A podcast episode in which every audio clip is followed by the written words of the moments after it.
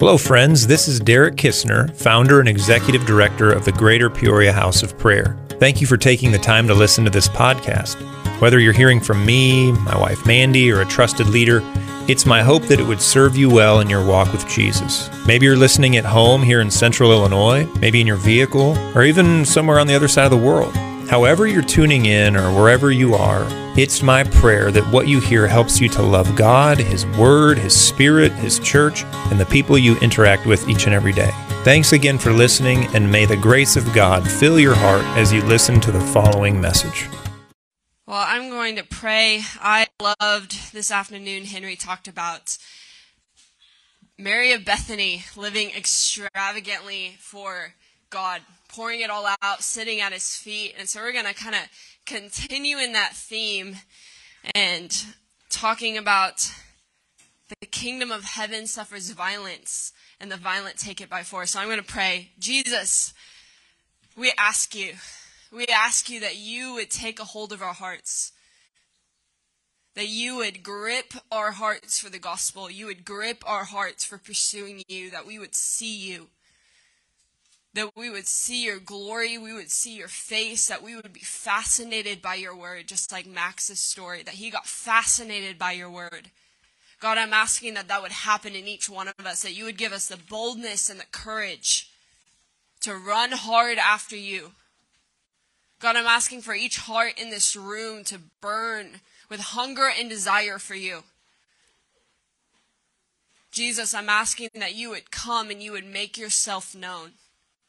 In Jesus' name, amen. So if you want to open up your Bibles, we're going to flip a couple places to one Matthew 11 and the other one we're going to flip to is Mark 10. So I'm going to read Matthew 11 here. Verses 11 and 12. Truly, I say to you, among those born of women, there has not risen anyone greater than John the Baptist. Yet the one who is least in the kingdom of heaven is greater than he. From the days of John the Baptist until now, the kingdom of heaven suffers violence, and the violent men take it by force.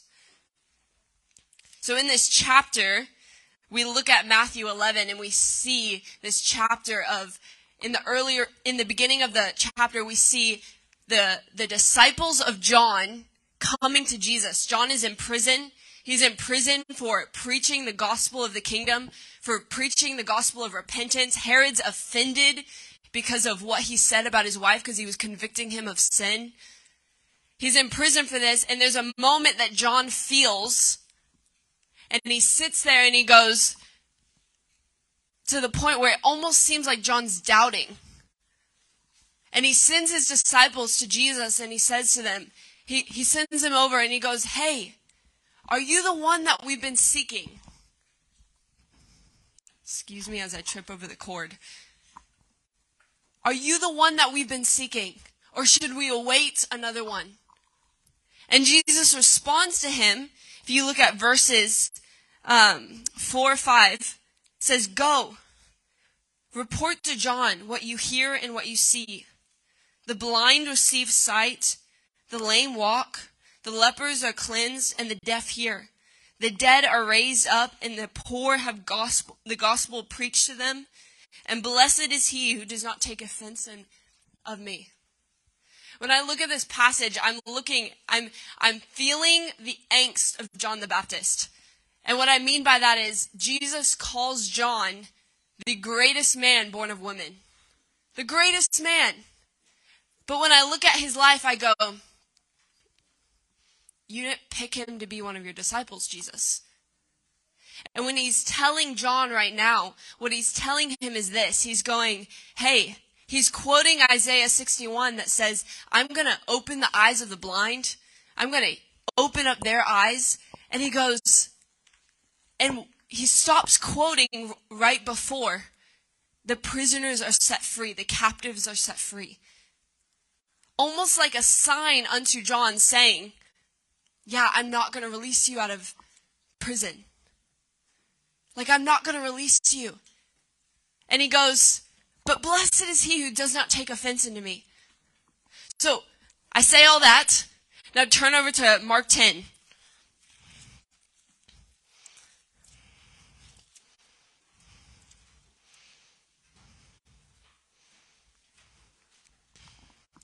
Starting in verse 46. Then they came to Jericho. And as he was leaving Jericho with his disciples in a large crowd, a blind beggar named Bartimaeus, the son of Timaeus, was sitting by the road. When he heard that it was Jesus the Nazarene, he began to cry out and say, Jesus, son of David, have mercy on me.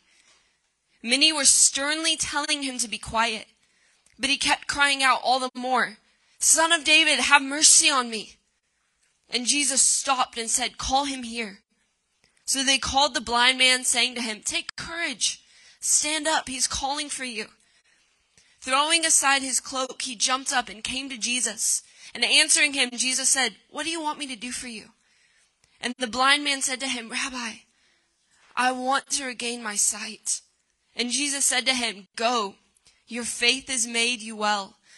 Immediately, he regained his sight and began following him on the road. So we see this picture of this man named Bartimaeus. He's a blind beggar. He's sitting outside of Jericho and he hears these rumors of a man who can do miracles, who can do signs and wonders, who can do works. Maybe he's the man that the Jewish people have talked about for so long. The Messiah. Maybe he's the one coming. And he starts to hear the crowd going, He's coming close. The man Jesus is coming close. The man Jesus is coming close. And so as he hears the crowd coming, he starts crying out, going, Son of David, mercy! Notice me! Son of David, have mercy on me! And the, the crowd start telling him, shh. He doesn't want to hear you. You're a beggar. No one cares about you. No one cares about your problems. No one cares about your, your depression. No one cares about your anxiety. He's going, shh. He goes, no, the Lord doesn't really want to come and meet you. Like, be quiet. He doesn't care. It's like these voices that go through our heads. It's almost like they're telling him, no, be quiet. But instead of holding back, we see Bartimaeus cry out all the more, going, Son of David, have mercy! Have mercy on me! And he cries out all the more. And Jesus, having compassion on him, goes, Call him, call him to me. And Bartimaeus, and suddenly the crowds, the same crowds who were trying to tell him to be quiet, suddenly turn a, turn a face and go, Oh, there's favor on him. Let's have, tell him, let's help him get to Jesus so we can be close to him. It's like, picks up how quickly we change our faces. And he, he, they bring him to Jesus and he goes, what, what do you want from me? He goes, I want to see. And I get so moved by the reality that the first face he saw was Jesus. The first face he saw because he had the faith to cry out. He had the faith to open his mouth and not be restrained by other people's opinions, by his reputation, by his thoughts, by other people's thoughts, by the cultural norm to be quiet and to be held back because of his situation in life. That his, that nothing held him back, that his context and the people around him did not hold him back from crying out all the more. And this is what I want to talk to you about. This is the invitation that I feel for the Church of Peoria. This is the invitation I feel for the people group here of that you would be ones, that we would be ones as the body of Christ who go, I will let nothing hold me back from knowing the face of Jesus. I would have nothing holding me back to pursuing him and to calling him beautiful and just saying, let my reputation not be in my way. Let my, my ideas or my ideologies be in the way, but let me cry out all the more saying, God, I must see you. Because the kingdom of heaven is suffering violence. Will we not take it? That there is an invitation for a people to go, God, that I must see you that I must know you, that my heart would be moved by the sound of your voice, so much so I don't care what other people think about me. I don't care about the thoughts or the or the opinions. That me seeing your face means more to me than my reputation and how disgraceful I look as I'm crying out in the street. So, what does that mean? It means we live a lifestyle of our daily walk that looks like Matthew 5, 6, and 7. It looks like being poor in spirit, which means, which in simple means, so blessed is the poor in spirit, Matthew 5, 3. He goes, basically what that means is, blessed are those who know their need for God, and you'll be rewarded. Blessed are the hungry, for they shall be filled. Blessed are the thirsty.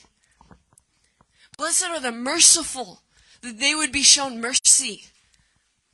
Blessed are the ones who bring peace, who are peacemakers in a situation. Blessed are the persecuted, that we would live a life that's so provoking even to other Christians that we would that people would actually be mad at us because they go what are you doing you're so out there and that means the way that we talk that means the way that we live our lives that means the way that we spend our time that our hearts would be moved by the beauty of Jesus and the graciousness of who he is over the reputation that we behold, that we, we try so hard to hold on to. What does it look like for a church to be given permission to go, I shall give everything that I have to know his face? And that doesn't mean you have to have a ministry lifestyle. Meaning, doesn't mean you have to drop everything and join the mission field or join the ministry or do full-time house of prayer. Maybe it does for some people, but it looks like obedience. It looks like obedience to the call of God on our lives. It looks like those moments when he whispers that still small voice and he goes, Hey, hey, I want to get hold of your attention.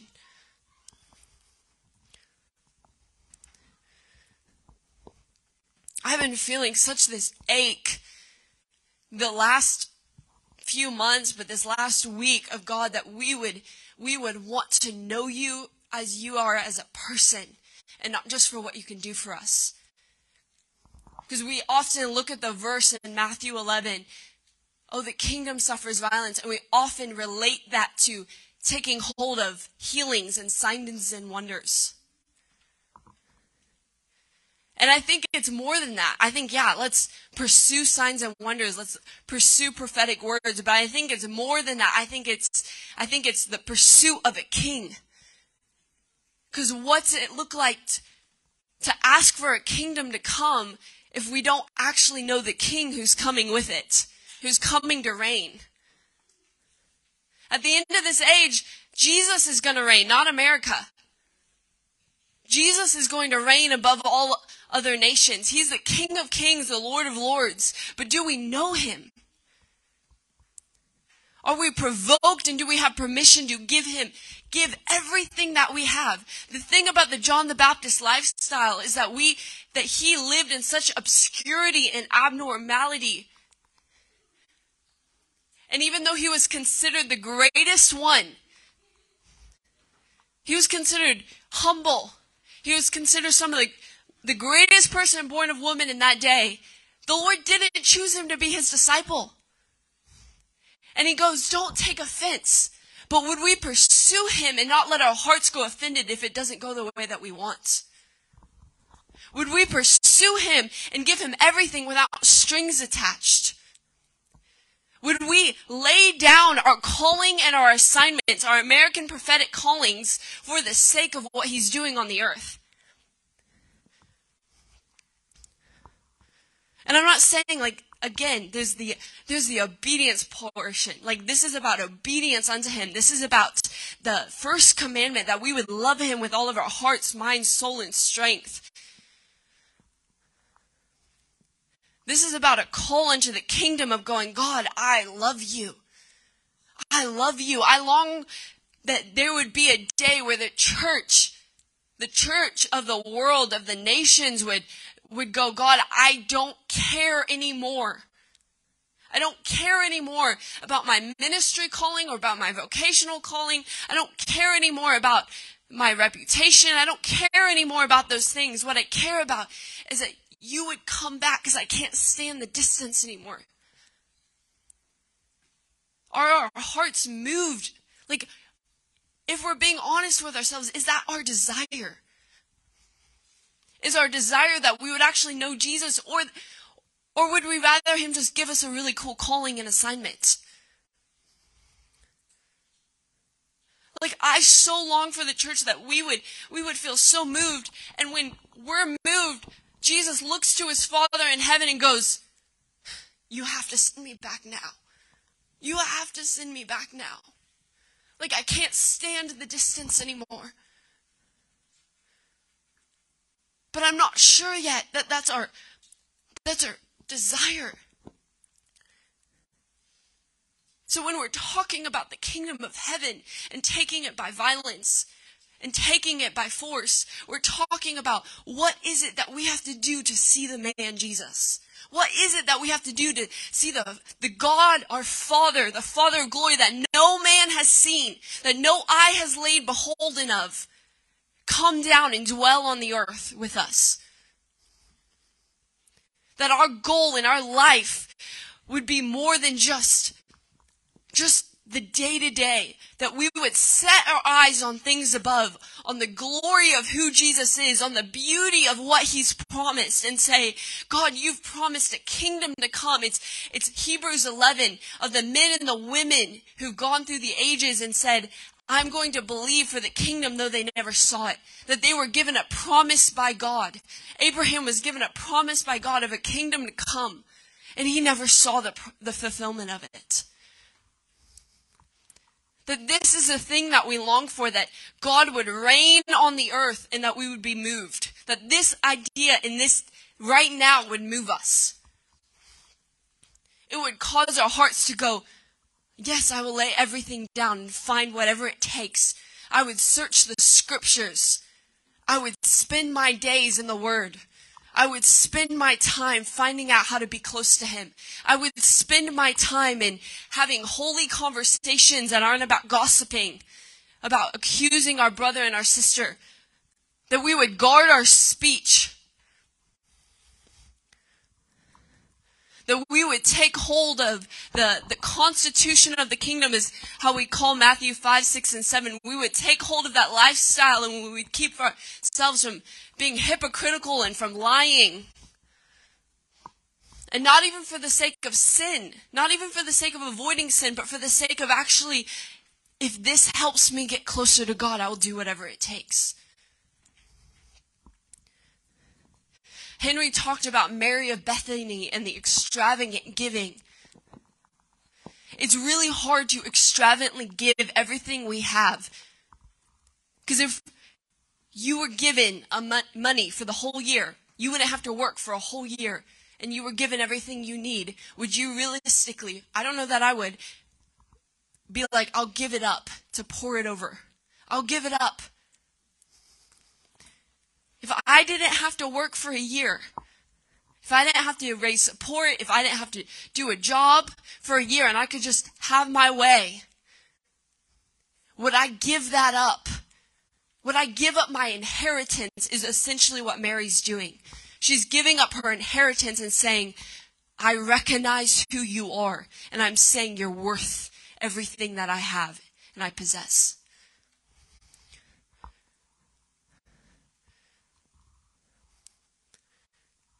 I recognize the worth and the glory, and I recognize that everything that I have is already yours, and that you are the great giver and provider.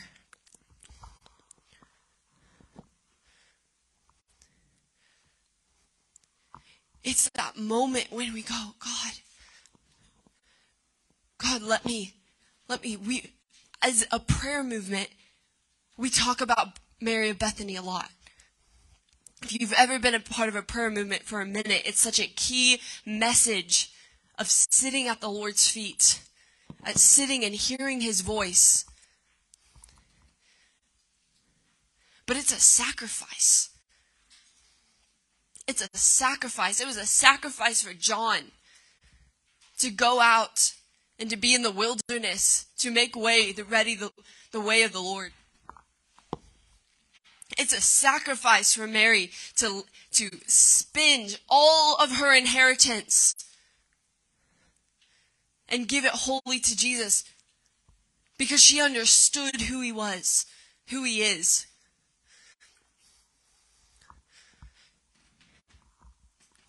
My main goal is that you would you would take apart you would take hold of this you would take hold of this reality and you'd go I I'm I'll do whatever it takes. And that doesn't mean it you do it all tonight. I hope you do, but that doesn't mean you do it all tonight.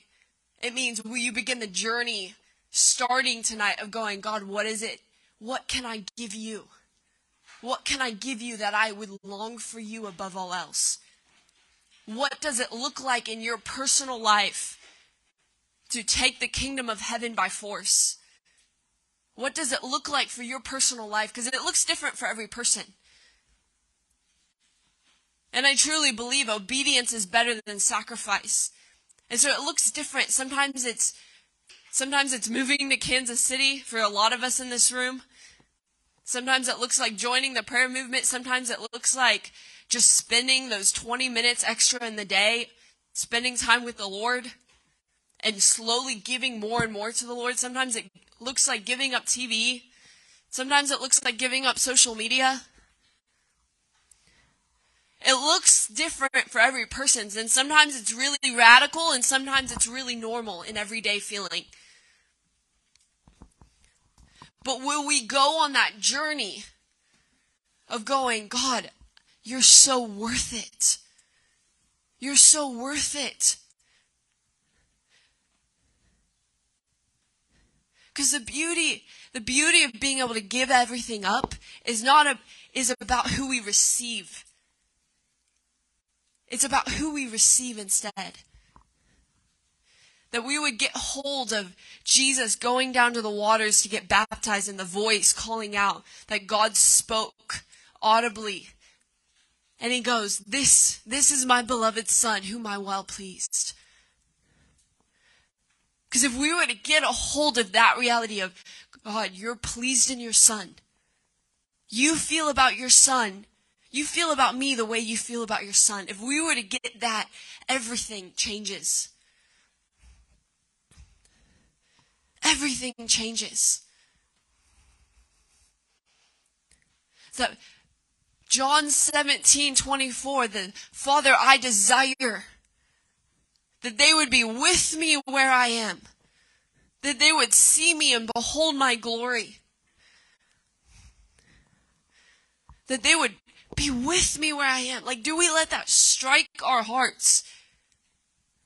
That He longs to be with us. He longs to be near to us, that the God of the universe longs to be close to us. We all grew up in the church, or a lot of us did. Or we've been in the church long enough to where we kind of like just tuned out right now. Because we don't actually get it. We don't actually get it because we actually prefer the opinions of really cool pastors or preachers or spiritual leaders over the opinion of God. We actually care a little bit more about our reputation sometimes than we care about the way that God is moved by us when we say we, we cry out to him.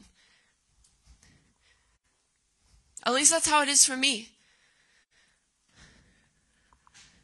It's we start realizing that we don't really get the love of the love of the Father until we start realizing, oh, somebody we think is important starts speaking and we go, we'd rather listen to them.